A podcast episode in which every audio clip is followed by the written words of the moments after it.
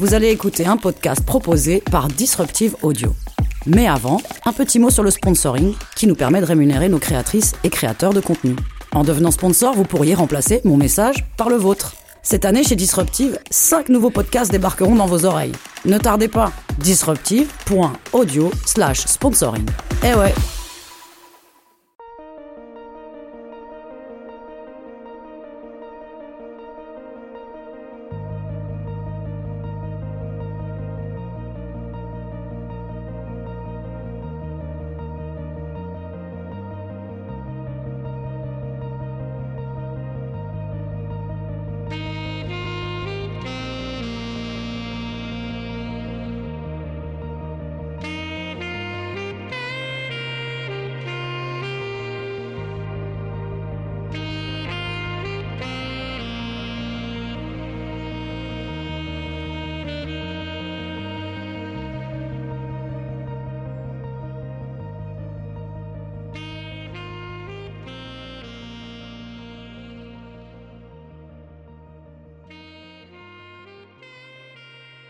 Bonjour et bienvenue dans Prête-moi ta voix, un podcast où des personnes me prêtent leur voix pour que je vous les fasse écouter.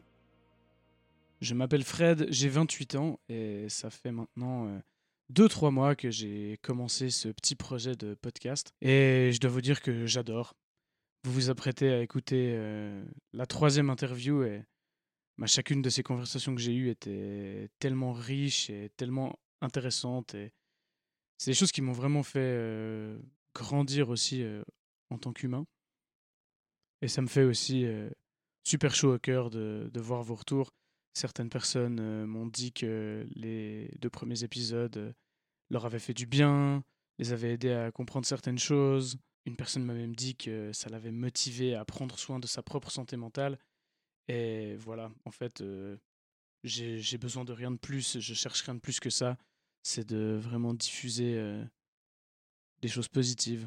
Après, c'est vrai que pour moi, c'est un rythme à prendre et je me suis surpris à déjà me mettre un petit peu la pression en me disant tiens, il faut que je fasse attention de ne pas laisser trop de temps entre les épisodes.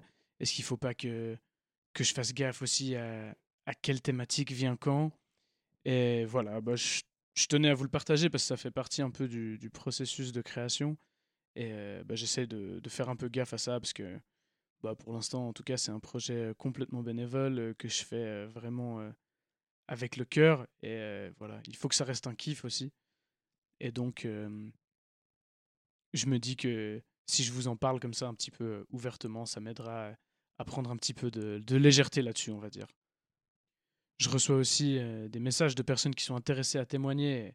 C'est tellement génial et ça me fait tellement plaisir. Et bah, je, réponds toujours immédiatement. Après, ben, ça va demander un petit peu de temps et un peu de patience avant que je puisse interviewer tout le monde, mais j'estime vraiment que chaque histoire est intéressante et importante et je reviendrai vers vous en tout cas dès que j'aurai du temps pour, euh, pour prendre euh, votre voix. Et pour en venir à notre euh, épisode du jour, donc aujourd'hui c'est Aude qui me prête sa voix. Aude est venue me parler de quelque chose qu'on traverse tous et toutes un moment ou un autre dans notre vie, elle est venue me parler d'une rupture, une rupture qui l'a profondément affectée, qui lui a fait réaliser plein de choses euh, sur elle-même, sur ses relations aux autres, et qui a vraiment modifié euh, son rapport au monde. On parle de comment, deux ans plus tard, elle se remet encore de cet événement qui est assez traumatique pour elle, et aussi du fait que, contrairement à ce qu'on peut penser, euh, c'est pas quelque chose d'anecdotique, et c'est des événements qui peuvent vraiment être très très très marquants est très difficile à vivre et on a parfois de la peine à trouver le soutien adapté euh, dans ce genre de période. Je la remercie infiniment pour son témoignage. J'espère que cet épisode vous parlera et je vous souhaite une très bonne écoute.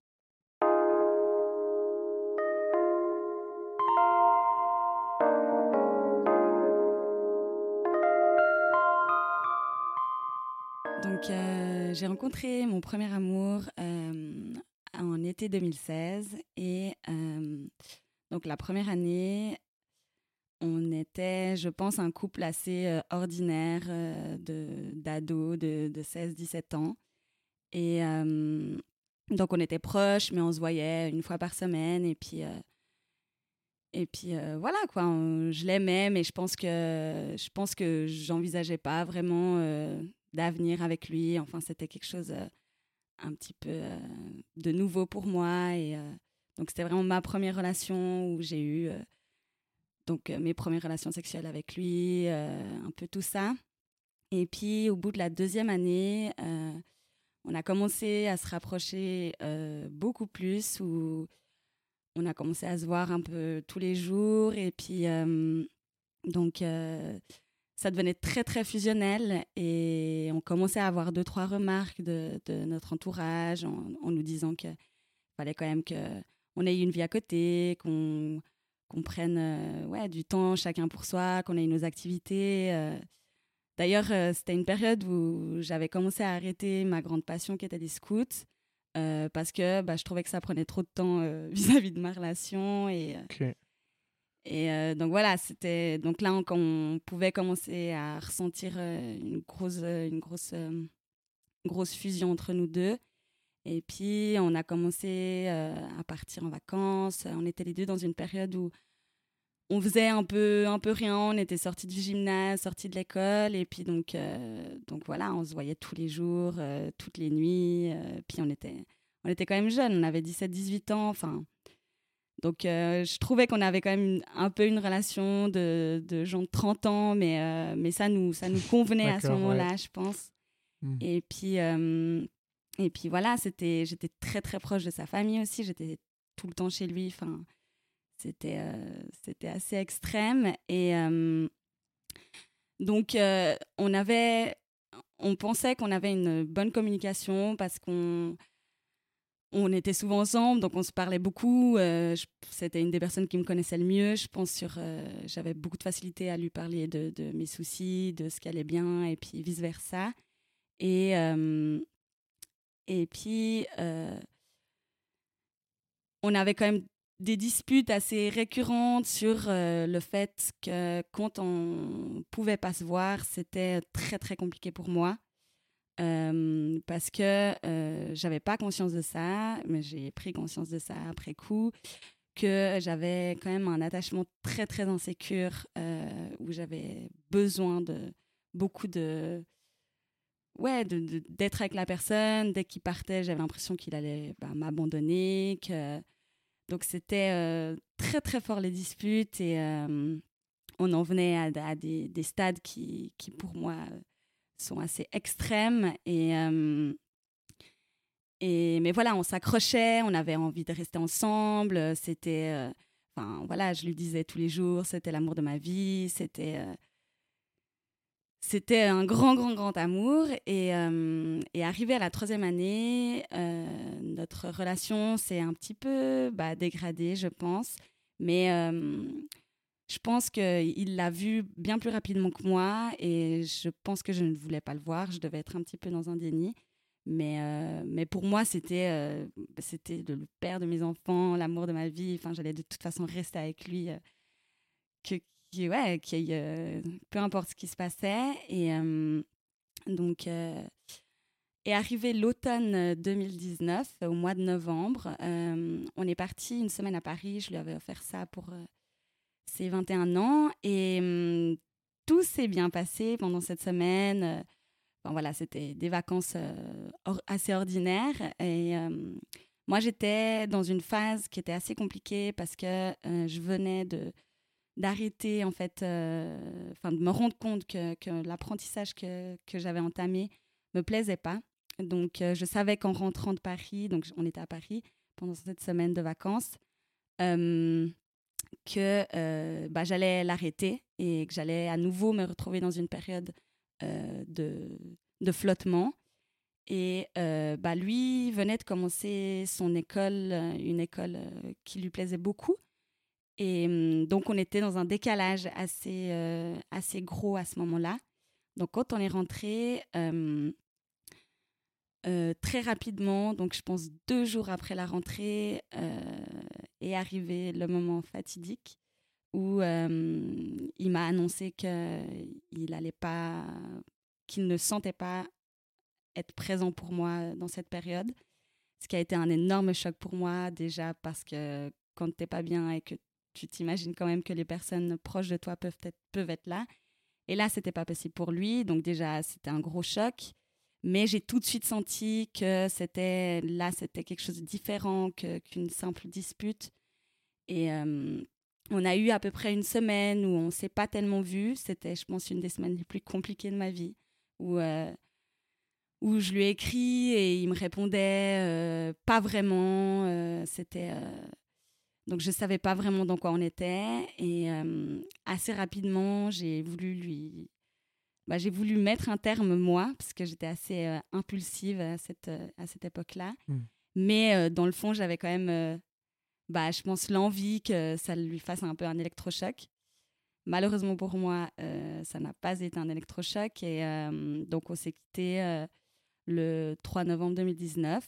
Et on est arrivé dans ma descente aux enfers. Hein, je ne vais pas mentir là-dessus. C'était ça a été euh, un, gros, gros choc, euh, et pour moi, et pour euh, mon entourage, parce qu'ils ont quand même su que ça allait être très compliqué pour moi. Et, et donc, on a, on a vraiment très peu gardé contact au début, parce que pour lui, c'était très compliqué. Donc, je pense qu'au bout d'une semaine à peu près, il m'a bloqué sur toutes les, tous les réseaux, enfin, la totale, je ne pouvais pas le contacter.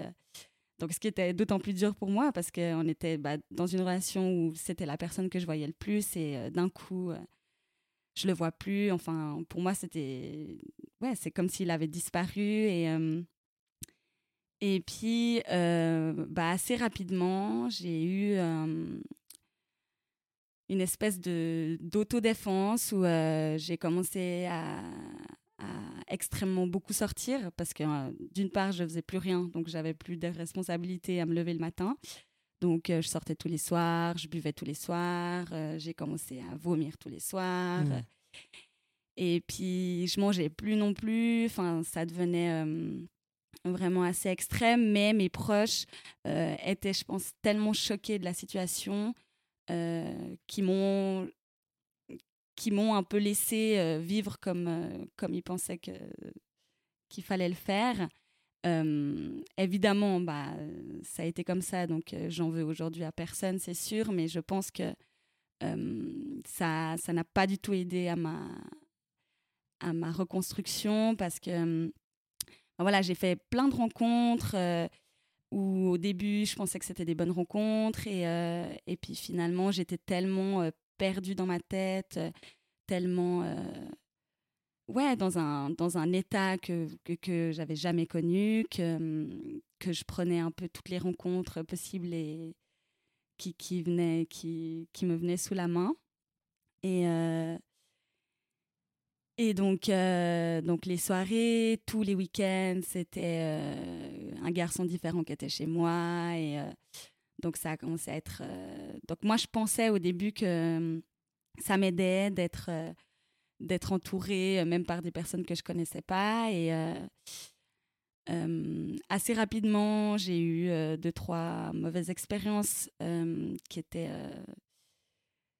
où je n'arrivais pas encore à, à, vraiment exprimer que c'était une mauvaise expérience parce que pour moi, j'étais tellement dans une mauvaise période que, que c'était c'était du pipi de chat à côté euh, ces mauvaises expériences. Hmm. Et, euh, mais euh, voilà, j'ai commencé à, perdre énormément confiance en, moi, en mon corps. je cherchais en fait à tout prix l'attention de n'importe qui pour n'importe quoi. Et donc, j'ai, ouais, je suis tombée dans un total déséquilibre.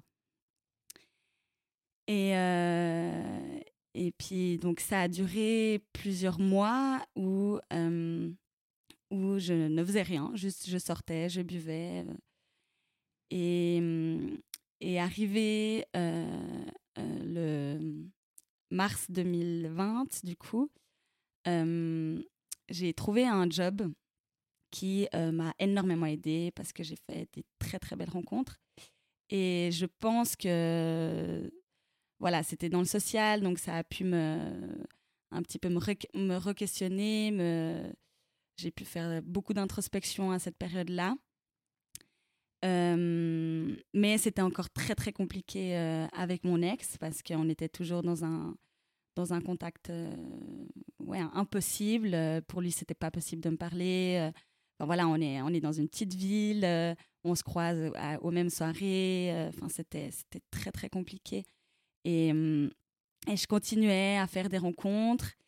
Et puis, voilà, il m'est arrivé des, grosses agressions sexuelles qui m'ont vraiment beaucoup, beaucoup marqué. Parce que ben, là, ça m'a alerté sur, sur dans quoi j'étais et sur ce que je recherchais. Et, mm, et, et donc, voilà, c'était c'était très, très dur de, de remonter la pente. Mmh. C'est des agressions qui étaient donc liées au fait que tu sortais beaucoup et que tu rencontrais des gens. Euh, oui, et puis que j'étais. comme ça. Oui, aussi. Et j'étais en, recherche aussi de rencontrer des gens, je pense mmh beaucoup, euh, bah, pour trouver euh, quelqu'un qui pouvait remplacer ce, ce vide que qu'on m'avait laissé. Et, et, en fait, je suis assez persuadée aujourd'hui que tant qu'il n'y a pas un, espèce de, cheminement qui, se fait à, partir d'un certain point, tu, tu peux juste pas, en fait, euh, te, te, te, projeter, même si c'est une personne extraordinaire, etc. Euh, j'étais tellement. Euh, ouais, j'étais tellement dans une période de, catastrophique dans ma tête que, que pour moi, c'était juste. C'était pas possible de trouver quelqu'un de. Ouais, de sain pour moi. Et, et je mmh pense même que je suis arrivée à un stade où, où je cherchais les personnes qui allaient m'apporter euh, que, que des choses pas forcément bonnes pour moi ou dont, j'avais besoin. Et euh, donc, je suis rentrée quand même dans un. dans une. Euh, un cercle vicieux. Un, cercle vicieux totalement. Mhm. Et, et je pense que c'est. Je pense que c'est quelque chose que pas mal de, de, personnes peuvent vivre, en tout cas des femmes. J'ai rencontré pas mal de, de, femmes qui m'avaient raconté qu'après une rupture, elles avaient aussi, euh, elles étaient tombées aussi dans quelque chose comme ça. Euh, Qu'est-ce qui aurait pu permettre d'éviter ça, tu penses? Euh, Je pense que j'étais obligée de passer par cette, cette phase dans ma vie. Mmh je pense que c'était ça a été aussi une partie de ma reconstruction après coup et puis de, de, mes questionnements et et donc, euh, mais c'est vrai qu'aujourd'hui, j'ai beaucoup de peine parce que j'essaye de me sortir de, de, cette période-là qui est, qui est encore compliquée pour moi parce que bah, j'ai pris une certaine habitude à, à, essayer de rencontrer des gens et, et puis des fois me tromper. Et puis, euh, mais, euh, mais voilà, je sais que c'est un espèce de, ouais, de, de schéma, un peu un cercle vicieux qui, est, qui, est, très très difficile à, à en sortir. Et j'ai rencontré quelqu'un après, je pense, dix mois de rupture, qui était un collègue de travail. Et on s'est très rapidement mis dans une relation libre parce que bah, je me suis ouvert à ça, du coup, après cette rupture. Parce que comme on était du coup un couple très très exclusif, où pour moi c'était juste pas, pas, pas envisageable en fait, juste de, de rencontrer d'autres personnes, que j'ai voulu découvrir ça. Et euh, ça m'a permis de, de, beaucoup me déconstruire aussi euh, euh, bah, au niveau de la relation, au niveau de, de, de ce qu'elle peut nous apporter, de, et puis de, de, vivre pour soi et pas de vivre pour l'autre. Parce que c'est vrai que je pense que ma, ma, relation a duré trois ans et demi et pendant trois ans et demi, je, je, je pense que je vivais pour la relation. Et et souvent, je me disais justement que je me souvenais même pas de comment j'étais euh, avant, avant d'avoir été en couple. Hmm. Et euh, ça, c'est très, très compliqué aussi, je pense, après une rupture, de, de se retrouver et de. Et oui, de trouver un équilibre où tu n'es plus avec la personne, mais, mais tu es toi. Et, et, et c'est enfin, juste et c'est bien d'être toi et, euh, et d'être bien avec soi. Et moi, c'est quelque chose de très compliqué pour moi depuis que je suis toute petite, je pense ouais, d'être d'être seule avec moi-même et de, de m'apprécier autant que je suis parce que, parce que j'ai toujours eu cette problématique, je pense. Et puis, bah, après cette rupture, elle a été encore plus intensifiée, je pense. Mmh. Et, et voilà, après, je pense que je pense que c'est aussi très très bien. C'est un peu paradoxal parce que c'est aussi très très bien de, de, faire des nouvelles rencontres et, et de s'ouvrir à, à, des nouvelles choses. Et d'ailleurs, tu t'ouvres, enfin, obligatoirement à de nouvelles choses parce que ton, ton quotidien change, je mmh pense. Je pense que oui, ouais, s'ouvrir à des nouvelles choses et puis de, de, de rencontrer des nouvelles personnes parce que, euh, bah voilà, moi, il y a aussi eu un impact avec mon entourage. Euh, euh, je pense que j'ai aussi perdu des amis pendant cette période où, où j'ai décidé, moi, de m'éloigner, où eux ont décidé de s'éloigner aussi. Et c'était des amis très, très proches depuis plusieurs années. Mmh. Donc, donc voilà, il y, y a, vraiment eu un, un, un, gros ménage en fait autour de, de, ma vie. Je pense que c'est le mot, le, gros gros ménage. Et, et puis, bah, c'est compliqué, je pense, les premiers mois et de, de, de, comprendre tout ça. Et, et voilà, et plus le temps avance, plus tu essayes de, de t'accrocher aux, aux, nouvelles choses qui, qui s'offrent à toi tu t'ouvres à beaucoup de choses. Je me suis ouverte euh, à la spiritualité, je me suis ouverte à, à des choses où j'aurais jamais pensé en fait dans ma vie à mmh être euh, à être là-dedans. Et euh, je pense que je pense qu'une une rupture qui te qui, qui, te marque à ce point moi j'étais arrivée à un stade où pour moi j'avais perdu cette personne. En fait c'était j'avais j'ai perdu des gens autour de moi dans ma vie qui sont décédés mais j'avais jamais vécu une, une, douleur aussi intense et, mmh. et voilà, je, on m'a beaucoup parlé de deuil et je pense, que, je pense que ça ressemble beaucoup. Après, le concept du deuil, moi, je suis assez controversée à cette idée parce que je me dis que c'est comme si tu devais passer par certaines phases et puis qu'à un moment, c'était fini. Alors que je pense que après après, ouais, après être passé par une, une, grosse épreuve comme ça, tu, t'apprends juste à vivre avec et, et, et, voilà, et la vie, elle continue, et, mais tu, tu n'oublies pas. Et, puis, euh, mmh. et ça, c'est aussi très dur à accepter. Je pense même aujourd'hui, ça fait deux ans, euh, ça fait deux ans euh, depuis cet automne. Et, et voilà, j'ai, on a essayé de reprendre contact, mais, mais très longtemps après, après tous les premiers mois. Et ça a été très, très compliqué de reprendre contact. On a on y allait petit à petit. Et, encore aujourd'hui, moi, je, je, je sens que c'est encore très compliqué pour moi, alors que j'ai eu une relation entre-temps qui, qui m'a beaucoup, beaucoup apporté. Mais, euh, mais je sentais que, bah voilà, moi, ça a été une personne extrêmement importante et je pense que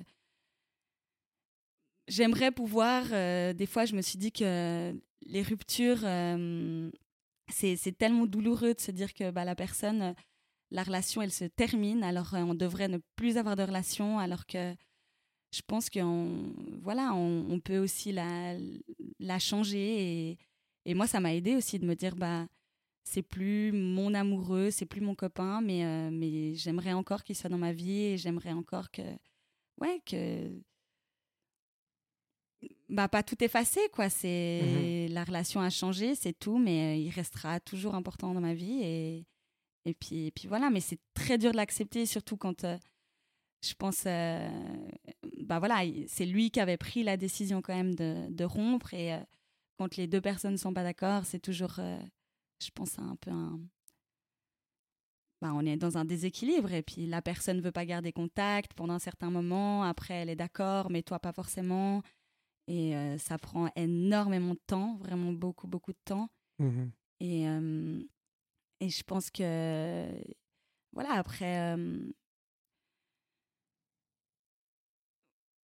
ouais, je.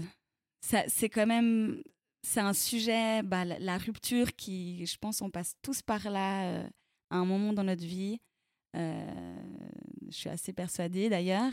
Et, mais je voulais beaucoup en parler aujourd'hui parce que je pense que il y a aussi c'est un sujet qui est assez minimisé, à mon avis, euh, surtout à un certain âge où moi je me suis sentie assez euh, dénigrée à certains moments quand j'en parlais parce que bah voilà, j'avais 20 ans, on te sort les phrases les plus banales. Enfin, tu vas t'en remettre, c'est bon, relève-toi. Mmh je veux dire, tu rencontreras quelqu'un d'autre. La, la, fameuse phrase un perdu 10 de retrouver, je pense qu'il y a beaucoup de monde qui l'ont eu. Et c'est assez dénigrant, en fait, quand tu es dans une, bah, dans une, descente comme ça, où, où, avec tes proches, t'en discutes, mais c'est vrai que les moments qui étaient très, très durs, je me retrouvais seule. Et bah, j'ai aussi eu des, des, grosses angoisses qui sont arrivées, qui sont, qui sont développées aussi petit à petit, où je où suis pas encore vraiment sortie aujourd'hui, où, voilà, tu as, as, un gros, gros changement un peu euh, émotionnel aussi. Et, et puis, euh, dans ces moments-là, bah, les personnes, elles te retrouvent, euh, elles te voient pas forcément. Les moments où j'étais en pleurs dans mon lit, il y a des soirées où je suis rentrée, je pleurais Enfin, c'était. Ouais, c'était, c'était très, très fort. Et, et je pense que c'est. C'est les personnes qui vivent ça, je pense que je les. Ouais, je, je, me suis. Ça m'a beaucoup rapproché aussi de. Voilà, j'ai rencontré du coup des gens ces derniers, ces derniers temps qui, qui vivaient ça. Et, et puis, euh, j'ai eu beaucoup d'empathie pour eux parce que je Mmh. Je, pouvais essayer de me mettre à, leur place et, et d'essayer de parler et de et, ouais d'échanger. C'est très très très important, je pense, de pouvoir exprimer ses émotions, de pouvoir ouais faire tout ce que tu penses. Moi, je pense que j'ai tout ce que tu veux. Je pense que je me suis empêché très peu de choses. Les moments où j'étais très très en colère, bah, je les ai exprimés. Même à cette personne-là. Et, euh, honnêtement, je ne regrette pas du tout parce que ça m'a vraiment permis de, tout extérioriser. Où euh, je sais qu'au niveau de. Ouais, je sais que j'ai rien gardé pour moi et, euh, et ça a quand même assez accéléré mon processus un petit peu. même si aujourd'hui, pour moi, il, il, est encore là. Mais, mais ouais, c'est très important, je pense, de, de pouvoir oser en parler et oser mhm. dire que oui, tu es triste et oui, pour toi, c'est quelque chose de très, très, très, très lourd. Et, mmh, ouais, qui prend vraiment beaucoup de, de place dans ta vie. En dans ta vie, oui, oui. C'était. Tu as des séquelles, euh, tu peux avoir des séquelles vraiment, euh, vraiment réelles. quoi. C'est ça, c'est ça. Et puis, bah. Bah, il y a une grosse séquelle, bah, je pense deux, trois grosses séquelles que, que j'ai pu identifier ces derniers temps. Euh, bah, la première, c'est que je me suis quand même j'ai essayé un petit peu de, de me changer les idées, euh, ce qui était pas mal, mais en, comme je l'ai dit au début, en, sortant, en étant dans un, ouais, dans un, dans une consommation euh, assez extrême, où j'ai aussi euh, commencé à, toucher à plein d'autres choses. et, hum, et puis, euh, et puis c'est très difficile d'en sortir. Aujourd'hui, j'ai encore beaucoup de séquelles par rapport à ça. Je sens que, je sens que j'ai encore besoin de ça. Et puis, euh, j'essaye. Euh, enfin, j'en parle librement. Mes, mes proches, ils, sont au courant. Mais j'étais arrivée à un stade où il y a des soirées où, si personne ne pouvait être là, je me bourrais la gueule toute seule. Mmh. Enfin, c'était. c'est vraiment devenu une habitude. C'est devenu une habitude. Alors, besoin, eh, eh, ouais, c'est devenu un besoin. C'est c'était euh, voilà. Et puis je pense que bah, l'autre séquelle aussi, c'est que hum, j'ai je pense que tu, tu, perds aussi une grosse confiance quand, euh, quand la personne que tu penses qui t'aimait, enfin, qui, qui, qui t'aimait certainement, mais, euh, mais qui puisse te quitter, c'est tellement, ouais, c'est tellement un choc que tu te dis juste, mais en fait, si la personne qui était censée m'aimer le plus ne m'aime pas, mais qui m'aime, en fait, et, euh, mmh.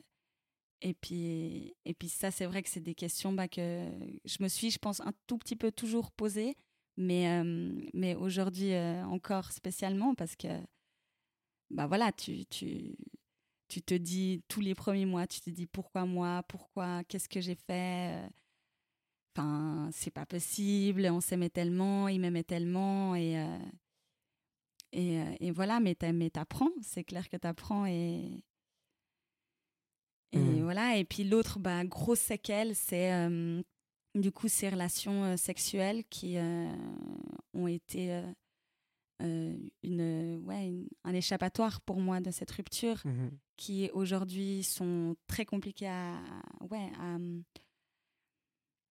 euh, comment dire ça, à, à déconstruire, à me dire que bah, je le fais aussi pour mon plaisir et puis et, euh, et je, je me sens en fait aujourd'hui encore très utilisée par rapport à, à mon corps en fait être juste euh, un, un objet pour, euh, pour ces personnes que je vois même si on a entamé des relations euh, sexuelles sur du long terme je suis encore très euh, ouais très touchée quand euh, quand euh, on, on passe le pas parce que je me dis Mhm. mais pourquoi je le fais? Est-ce que je le fais parce que j'en ai envie ou est-ce que je le fais pour pour trouver un moyen de d'échapper à certains démons que j'ai encore et, euh, et c'est des questions que je me pose continuellement et que je pense qui, qui resteront encore un, un long moment et, Ok. euh, T'as t'as l'impression de.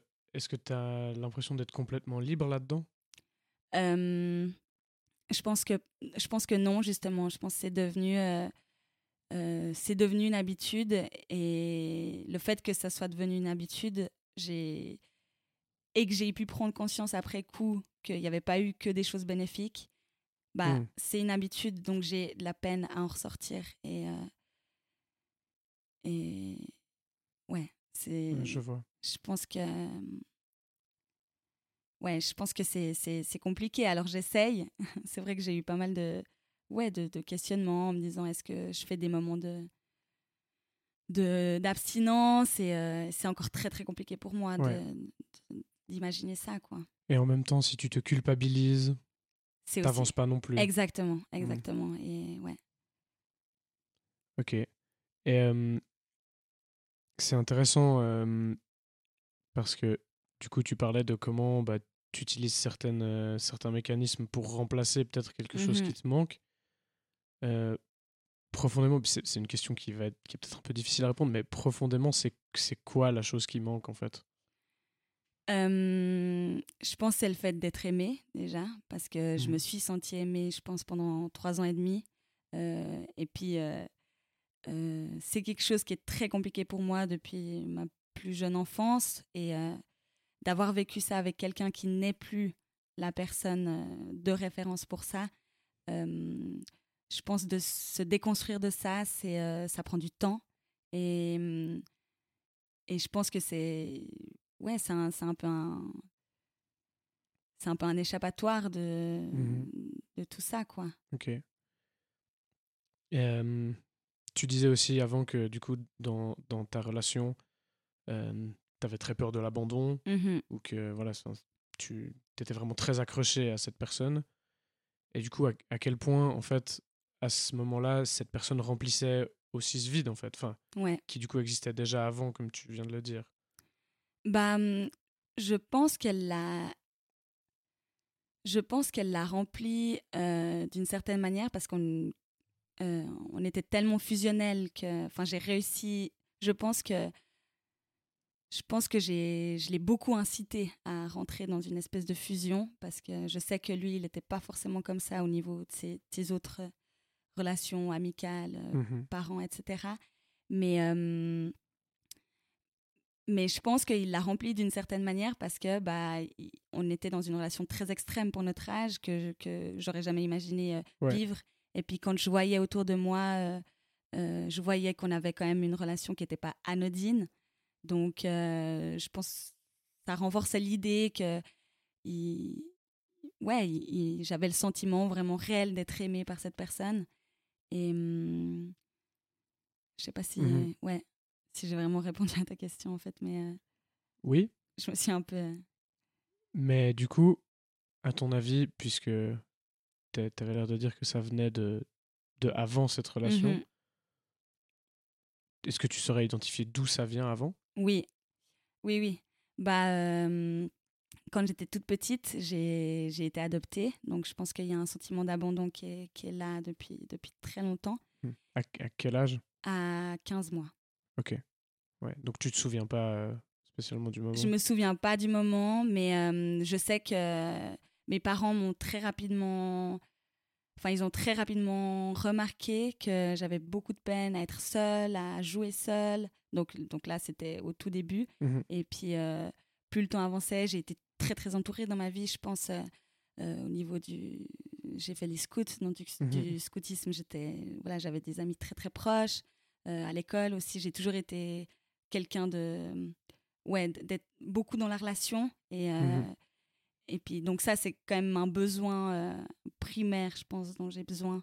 Et, hum, et voilà, et je pense que ce que j'ai réussi à, à déconstruire un peu après cette rupture, c'est c'est le fait euh, que je sais que maintenant, j'arrive à avoir une relation où la personne n'est pas juste mon centre, euh, Mhm.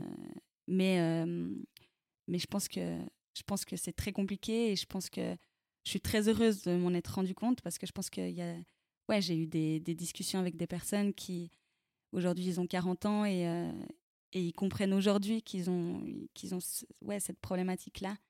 Et, hum, et en fait, ça, ça te bouffe. Je pense que ça te prend énormément. Et puis, c'était, euh, c'était ouais, le- je pense, le sujet euh, le plus récurrent de nos, nos disputes, euh, le fait euh, d'être séparés, le fait Ouais. d'être pas assez ensemble. Mhm. et, et mais, on- mais voilà, je sais pas si je l'ai dit au début, mais on a, on, pour, pour mettre un peu le. Pour l'image un peu, on avait tous nos amis en commun, on, on, faisait, on faisait vraiment tout ensemble. On s'est rencontrés aussi euh, à un taf, on était les deux responsables dans un- une colonie. Et euh, donc, on, avait, on a aussi travaillé ensemble. Enfin, voilà, on a, Ouais. on a fait euh, beaucoup. euh, on a fait très peu de choses pas ensemble, je dirais Ouais. plutôt. Ce qui fait que tu perds tout aussi au Tu moment perds où, tout euh, aussi, où oui, ça bah, se termine. Quoi. Pour moi, j'ai ouais, un peu tout perdu parce que je me suis dit, mais aïe, aïe, aïe, euh, qu'est-ce qu'on va faire? Mhm. Enfin, tu retrouves des amis aussi. Enfin, moi, j'en ai rencontré évidemment, mais euh, comme je dis, le, on avait un espèce de groupe quand on était ensemble qui s'est évidemment bah, euh, bah, qui a changé, qui où on s'est un peu tous séparés. Ça aussi, c'était compliqué, très très compliqué de te dire que bah, tes amis les plus proches sont pas forcément là. Et euh, mais c'est la vie. Et puis euh, et, et voilà quoi. Donc aujourd'hui, donc deux ans après la Ouais. rupture maintenant, où est-ce que tu en es dans. Tu dirais que tu en es où vraiment dans le processus? À quelle étape? Qu'est-ce qui te reste encore à franchir? Euh, alors, je pense que dans mon processus, euh, j'ai accepté clairement la rupture depuis un moment. J'ai pu euh, passer par ce, cette acceptation que non, on n'est plus ensemble. C'est compliqué à dire hein, quand même, c'est très difficile à, à se mettre. Mais euh, je sens que j'ai encore. euh, euh, ouais, je dois travailler encore sur ces séquelles qui, qui Mhm. sont encore bien, bien présentes. Et, et aussi d'accepter le fait que bah, je l'aimerais toujours d'une certaine façon, mais, mais qu'on n'aura plus jamais la même relation, ou en tout Mhm. cas pas, pas maintenant. Ouais. Et, et, euh, et puis voilà, et puis je pense que ce qui est très compliqué aussi dans une rupture, c'est euh, c'est quand tu as envisagé un avenir avec cette personne, Mhm. c'est de déconstruire cet avenir et de te dire que tu vas avoir un avenir euh, autre qu'avec cette personne, mais euh, déjà seul et puis Ouais. avec quelqu'un d'autre. Et, euh, et voilà, je pense que j'ai encore euh, beaucoup de choses à apprendre.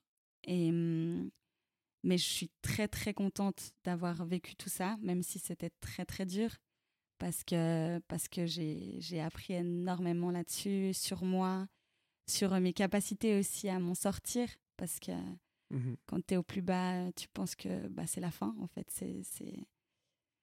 Et euh, donc euh, aujourd'hui, euh, je pense que je m'accroche à ça, où je me dis que, que je vais m'en sortir, peu importe euh, quelle épreuve je vais devoir passer. euh, euh, voilà. Ouais, bah clairement, mais déjà le fait de simplement en parler, même dans un cadre comme ça, Mhm. quoi, genre euh, devant un micro et puis de le projeter Et dans le le monde un peu. oui. Ouais. Alors pour l'instant, il n'y a pas des C'est- dizaines de milliers de personnes qui écoutent mon podcast, mais Ouais, non, Mais mais, c'est peut-être un jour, ça, hein, sait jamais. franchement, si ouais, dans ouais, deux ans ça devient un truc C'est euh, ça, ouais. internationalement connu, euh, il y a des gens qui écouteront ton histoire, Oui. je sais pas où, quoi. Puis euh, bah, je trouve que c'est déjà un. C'est déjà un geste de ouf aussi dans, dans comment toi tu te dis, bah, j'utilise ça comme une force Comme une en fait. force, ouais. Oui, je pense qu'alors ça, euh, ça, je me le suis dit. Et puis, on m'a aussi euh, encouragé justement euh, bah, à venir ici déjà parce que euh, c'est quelque chose, bah, c'est un peu une thérapie, comme je t'ai dit avant, Mhm. de faire ça. Et puis, c'est un petit challenge et, et bah, c'est quelque chose de nouveau. Donc, je pense que ça fait deux ans que je cherche des choses nouvelles. Donc, c'est aussi Mhm. ça. Et puis, voilà. Et puis, mais ouais, ce que je veux aussi dire, c'est que bah, j'ai été très, très entourée aussi. Je pense que ça m'a beaucoup, beaucoup aidée. Euh, et, euh, et puis voilà, et puis euh, franchement, je remercie énormément bah, mes amis qui m'ont beaucoup, beaucoup entourée. Et puis, et puis que la vie continue, quoi. Je... Bien sûr. Fatalement, ouais. Fatalement, la vie continue, ouais. Obligatoirement. Et, euh, mais je trouve que c'est super intéressant parce que, comme tu l'as dit un peu plus tôt, bah, c'est des choses qu'on a tendance à. Voilà, on t'a sorti les phrases bateau, Ouais, c'est quelque chose ouais. qu'on minimise beaucoup. Puis quand on, quand on en parle un petit peu euh, plus profondément, on sent à quel point ça peut être lié à ton parcours de vie Oui. et puis à d'autres choses que tu as vécues en fait avant. Et puis Mhm. qu'en fait, c'est, c'est légitime et normal et ça fait. Enfin, c'est des sentiments qui peuvent faire super euh, fort écho chez toi, ouais, quoi. ouais, ouais. Et que c'est pour ça que tu le vis euh, peut-être aussi fort. Et ouais, j'ai l'impression que euh, dans ce, dans ce que tu dis, il y a aussi un message de. En fait, euh, certaines personnes peuvent vivre ça très mal et c'est pas quelque chose à prendre à la légère non plus. Mhm, mhm. Et ouais, je trouve ça, je trouve ça beau en fait. Ouais. c'est vraiment, Non, non, c'est vraiment important à entendre pour certaines personnes, je Mhm. trouve. C'est vrai que c'est difficile. euh, des fois, tu sais pas comment aider en fait tes amis qui. qui vivent ça. traversent une C'est clair, ça, ouais. c'est clair. Mais, euh, mais voilà, après, là, je pense que. Enfin, moi, on m'a rapidement aussi dit euh, tu verras, euh, très vite ça va passer, etc. Et je pense qu'on se met aussi une certaine pression. Bah, Là, Mhm. voilà, ça fait deux ans. Et moi, j'ai aucun souci à dire que bah, je suis toujours dans un processus. Et, et puis, je le serai peut-être encore longtemps, parce que c'est vrai que bah, de, de- de vivre des émotions aussi intenses, je pense pas que en neuf mois, euh, comme un deuil Mhm. qu'on nous, qu'on nous dit, euh, tu, tu peux t'en remettre comme ça. Euh, mais qu'il faut ouais, arrêter de se déculpabiliser et de se dire que oh là là, ça fait huit mois, je devrais aller bien aujourd'hui. euh. Enfin, ça prend tel, enfin, ça prend du temps, ça, et puis il faut se laisser du temps, et puis, euh, et puis c'est ok, enfin, euh, tout est ok, quoi. Que ça prenne Mhm. 2, 3, 4, 5 ans, euh, 10 ans, euh, 20 ans ou toute une vie, c'est ok. Ouais. C'est intéressant, je m'attendais pas à ça, mais dans le dernier épisode, je parlais avec euh, Noémie, elle me parlait du fait de guérir d'une blessure euh, Mhm. physique Oui, et que ça prenait du temps et puis que c'était ok. Puis en fait, enfin, c'est marrant, il y a un parallèle en fait avec Oui. une- vraiment une blessure euh, émotionnelle mhm, qu'en fait tu peux pas, euh, tu peux pas regarder ta plaie et lui dire euh, vas-y cicatrise plus vite quoi. c'est ça, non, tu peux pas. Mhm. Tu, tu, tu peux tu peux essayer pas de- contrôler même la vitesse à laquelle ça Exactement, cicatrise. ouais. Tu peux mettre des baumes et tout. Voilà, C'est ça. ça. Nice. Ben, si tu es d'accord, je te propose de te poser une dernière question Bien sûr. euh, qui va euh, un petit peu. euh, qui sort du sujet en fait. Mais j'aime finir avec cette question, puis c'est mon. Maintenant, c'est une tradition, c'est un vrai truc. Ok. Aujourd'hui, c'est quoi qui te fait sourire? Euh, Qu'est-ce qui me fait sourire? C'est euh, mes proches, d'être entourée, de pouvoir vivre euh, des moments incroyables et, et d'être avec les gens en fait, parce que, parce que j'aime les gens. Je pense que c'est. Je pense que c'est ça qui me fait sourire. Et puis la vie aussi, qu'elle a des. qu'elle bascule, mais qu'elle a aussi des magnifiques choses. C'est très très bateau ce que je dis, on va pas se mentir. Mais. euh, C'est super. mais je pense que mais je pense que je pense que c'est ça je pense que c'est que ouais la vie euh, elle euh, elle est tant qu'elle est là eh ben tu peux vivre énormément de choses qui t'apprennent beaucoup de choses Merci pour cette belle conclusion.